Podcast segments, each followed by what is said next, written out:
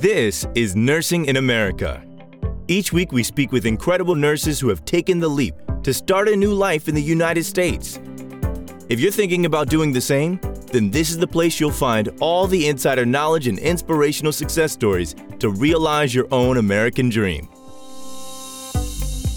This is the second part of a two part episode, so make sure you go back and listen to part one first. So let's talk about the consulate, um, because the consulate is kind of like that that last leg of the race. It's like you exhausted, it's been a roller coaster, you've had ups and downs, and now we're going to talk about your experience at the consulate. So, can you share the documents that you needed to submit to the consulate, Patricia? So upon entering the embassy, um, they ask first for my passport and the DS260 confirmation page, the one with the barcode. Make sure that you print that and that it's clear. And then um, upon entering the embassy, a person will give you, uh, will tell you to prepare the original uh, documents like your birth certificate, the CENOMAR, the NBI clearance, or your police clearance and then your two by two pictures, your um, visa screen, the original copy as well, and then your license and your pass letter or your candidate report. And then those are the set of papers that you need to present to the pre screener. Oh, also your job offer, the notarized one, and your contract.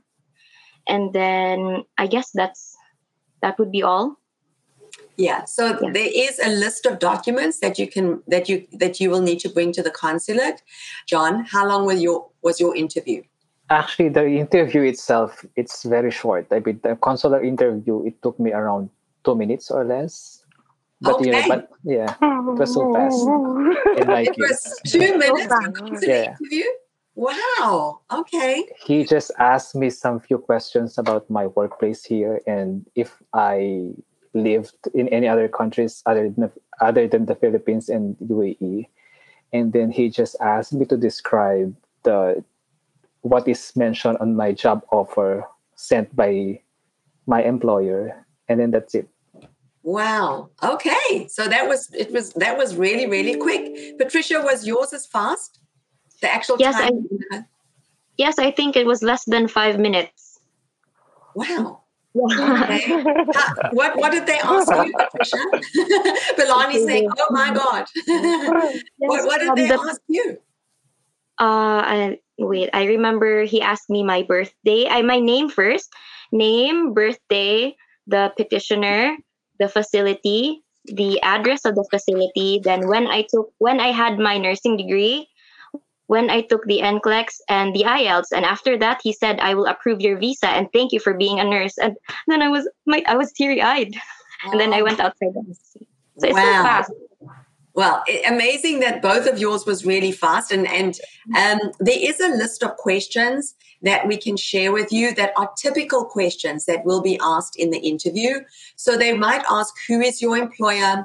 How did you learn about your employer? How did you apply? What is your employer's address? What is your hourly rate? Where will you be working? Which area are you assigned? How many hours per week will you be um, working? When will you travel to the US? Who is your contact person in the US? Is your employer providing you relocation? How long have you been working as a nurse? And always be consistent with whatever you put on the DS260 form. So these are just some sample questions that you might be asked at the consular stage. Um, but, you know, it, it might be really quick, like John or Patricia, or it could be long. It could, I mean, I've seen nurses sometimes have a few hours at the consulate. So so don't think that you know there's something wrong if you if your officer takes a long time because it's up to them to decide what questions they're going to ask. And Rey, how are you preparing for your interview next week? you, can, you, can, you, can, kind of see the fear in Rey's eyes. yes. Well, um, how are you preparing? Actually, well, actually, I was already prepared several months before this date Mm-hmm. Um, it just so happened that my eagerness again got the best of me because uh, what they wanted was the original and the photocopy, and what they have here is a photocopy. And they asked me, "What I do, what do I want? Is it colored or black and white?" And I said, "Probably colored." And you know, I didn't know it should be black and white, so I need to redo everything again. But fast forward, going to right now, um, I've already set everything up. It's just like yesterday or two days ago or whatnot. I already booked my hotel, which which is just two minutes away by foot going to the embassy and also the the train because uh, people here uh, travel by train a lot and my place going to london takes around roughly two hours. So i needed to book it ahead of time so that i have no problems whatsoever. So with that being said you know um, i think everything will, will be all right because i did everything i can. I can sleep peacefully at night. And you know um, i did my due diligence so i think that's it good. So, uh, you know, I think it's good attention to detail that you prepared because when you're prepared, as you say, you can sleep at night because you feel peaceful and you know that you've done what you need to do. Mm-hmm. I'm glad that you raised up about the train or things like that because, you know, sometimes it's the, you think you prepare like the paperwork, but it's also preparing like just the logistics because you yeah. want to get there early. You want to dress professionally. You don't want to be rushing or get lost or miss a train or something like that. Um, so it's really important to prepare not just the, the paperwork that's required, but also the um, you know just the logistics of it to know where you're going to go, how you're going to get there, what time you should get there, and and so that you don't get in a flap and you're not late, and and and then it's it's even it's an even more stressful. Um, uh, opportunity uh, option sorry how long have you been waiting for the consular interview I have been waiting. Um, well, actually, I had my first interaction with with uh, my employer like September. Uh, no, no, no, August uh, 2020. So fast forward roughly more than a year, almost almost two years coming this April 2022. So it's been a long road. It's been a roller coaster, but you know you can have it both ways. Mm-hmm. Uh, it was the pandemic, and I just can do what I can do. Yeah. yeah. Yeah, no, I, I, think that's a good way to put it. You can only do what you can do, what's in your control, um, and that and that's where it's important to have, um, you know, your your piece of it um, organized and, uh, and and get that ready and, and, and efficiently as, as quickly and easy as possible. And the pandemic, unfortunately, has added a whole nother layer of complexity to an already complicated, long process. Um, so, you know, not to say that anybody who just um, is ready for the expedite process is going to wait as long as Rey for that process because we are hopeful um, you know, today is stories of hope and encouragement, but we are hopeful. We have actually seen a slight change, certainly from the Connetics USA perspective, and we have thousands of nurses going through this process. We have seen a slight shift where now nurses seem to be getting their expedites approved, um, and we, we do seem to be seeing some light at the end of, the end of the tunnel. So there is there is root uh, reason for for hope and for optimism. Patricia and John do you want to maybe um, share if there were any specific challenges or any mistakes that nurses made or that you made in preparing for the consulate? Patricia? Um, I think it would be I didn't request my uh, civil uh, documents on time. Um, I was given only two weeks' notice to prepare for my embassy interview. And it didn't occur to me that my document should be uh, va- uh, it should be valid for six months I, I guess. So mine was requested way back 2020 so i needed to request again. And i live in the province so it took days for it to be delivered. Good thing before i went to metro manila it was delivered in my hometown a day before my trip. So it's important that you make sure that you request your birth certificate, CENOMAR for the single applicants, and the marriage certificate for the married applicants. Okay, thank you, Patricia. So that's a good point. Is having your documents ready. Really important to get that ready because, as Rey said, there are things that are our control, but there are some things that are in our control. And that's where it's important to educate yourself about that. We'll be back with the conversation in just a second. There's a wonderful opportunity for you. Connetics USA is currently recruiting registered nurses from all over the world to work in healthcare facilities here in the USA. If you are interested, please apply at conneticsusa.com slash application. That's conneticsusa.com forward slash application. On with the show. John, um, was there any advice that you can give to any nurse that is going for the interview and any mistakes or specific challenges that you had in preparing for the consular interview? Well, I guess for me, I never really had a major, you know, issues in completing my documents because I got all of them ready from before.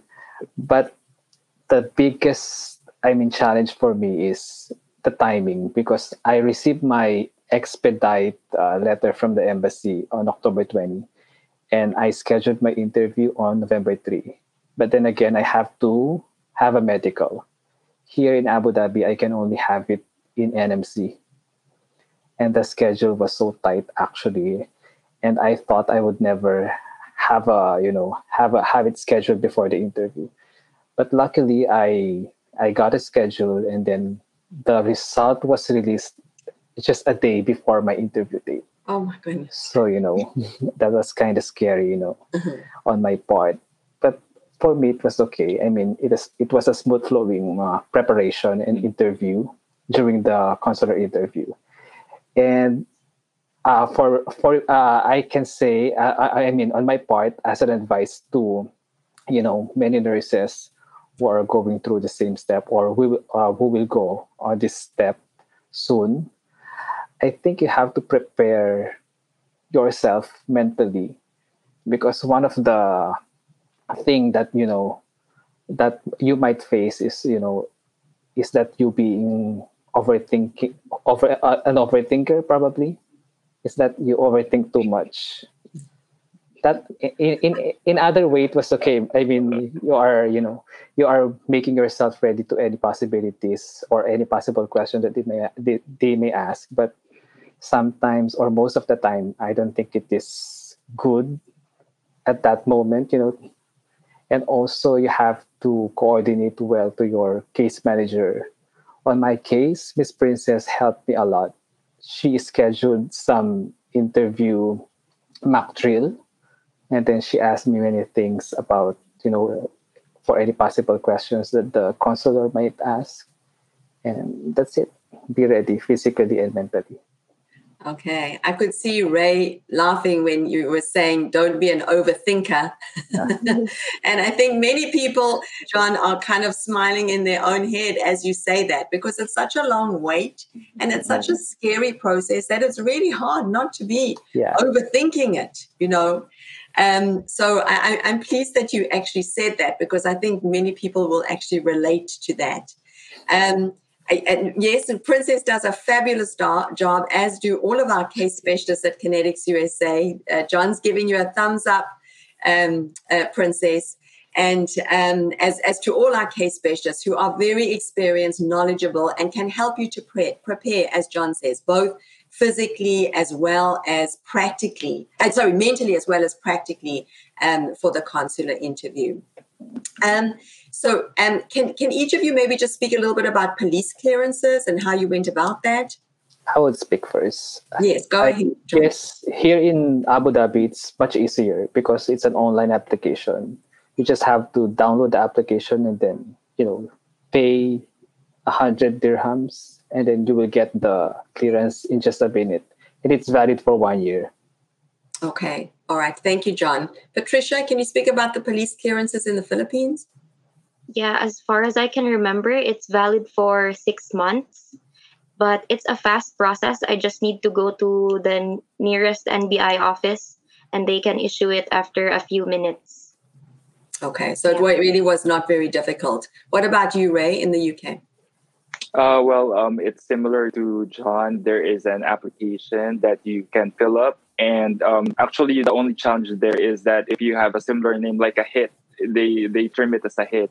Like uh, if you have, if there's another individual with the same name, so they have to check out the background first. But if you're clear, then everything is clear.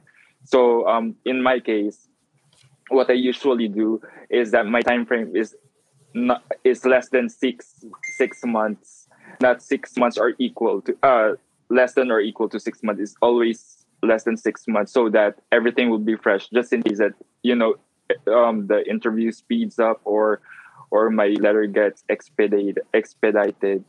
Um, but it's just that easy and uh, you'll just have to pay the fee by online. That's it. Okay. All right. Thank you for sharing ray. Okay. John and patricia share with us that moment when you stepped outside of the consulate. What was that like you just had your consular interview what was that moment like and what what, what did you do what did you do that day go ahead patricia Okay. Um, when I heard the consul to, uh, when I heard him say, "I will approve your visa and thank you for being a nurse," I said, "Thank you," but I can feel that my eyes were watery, and I felt a tear that fell down my eye.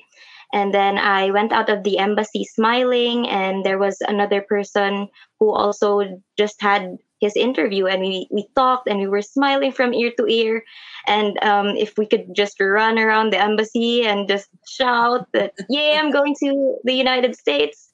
And um, i wanted to hug people but my father was still outside the embassy. So i still waited until i could get out of the gate. And when i saw my father i gave him a huge smile and um, i gave him a thumbs up meaning that i passed the interview and after that, I went home to my province and I called my family, and everybody was happy. Even my mother was crying. So, yeah, I could imagine myself going to America already.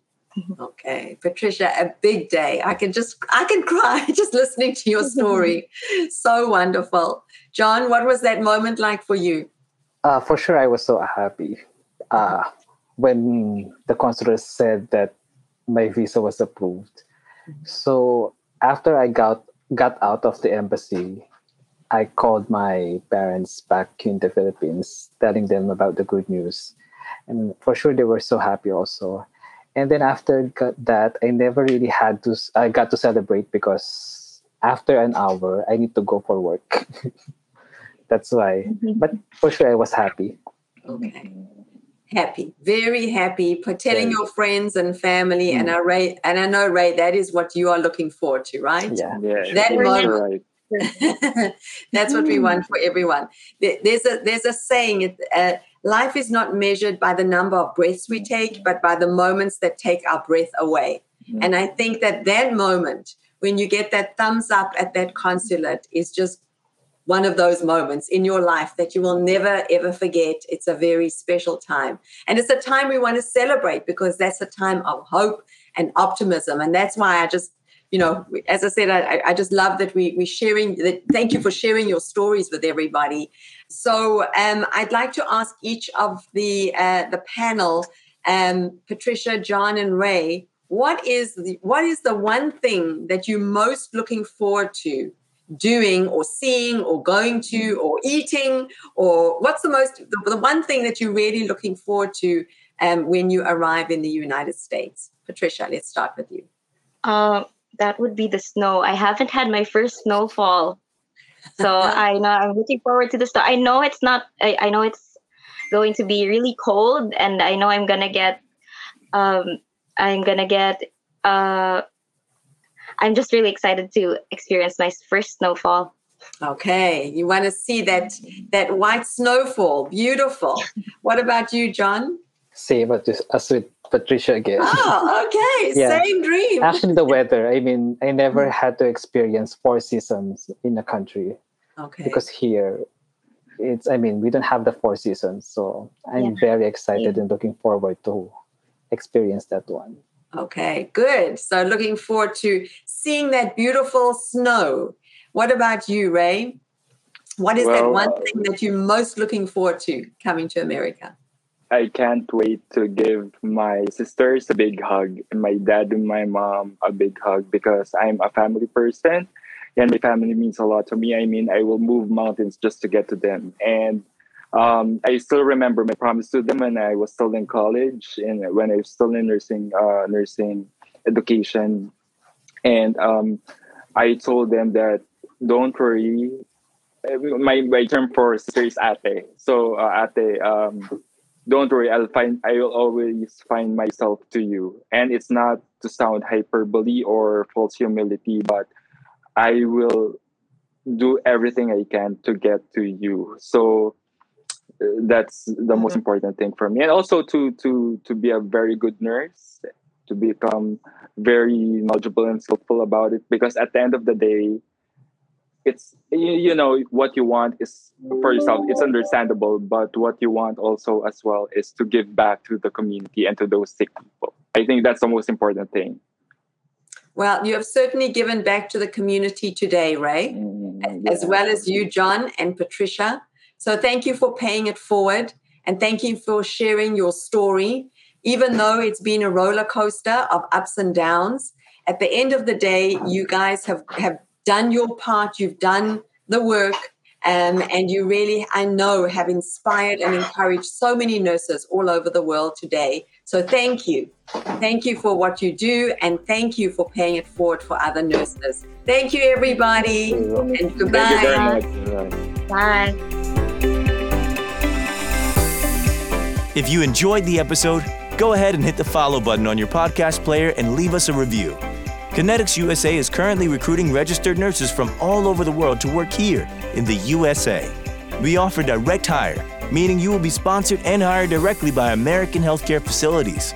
If you're interested, please apply at conneticsusa.com slash application. That's conneticsusa.com forward slash application. Thank you for listening. Tune in next week for more incredible conversations.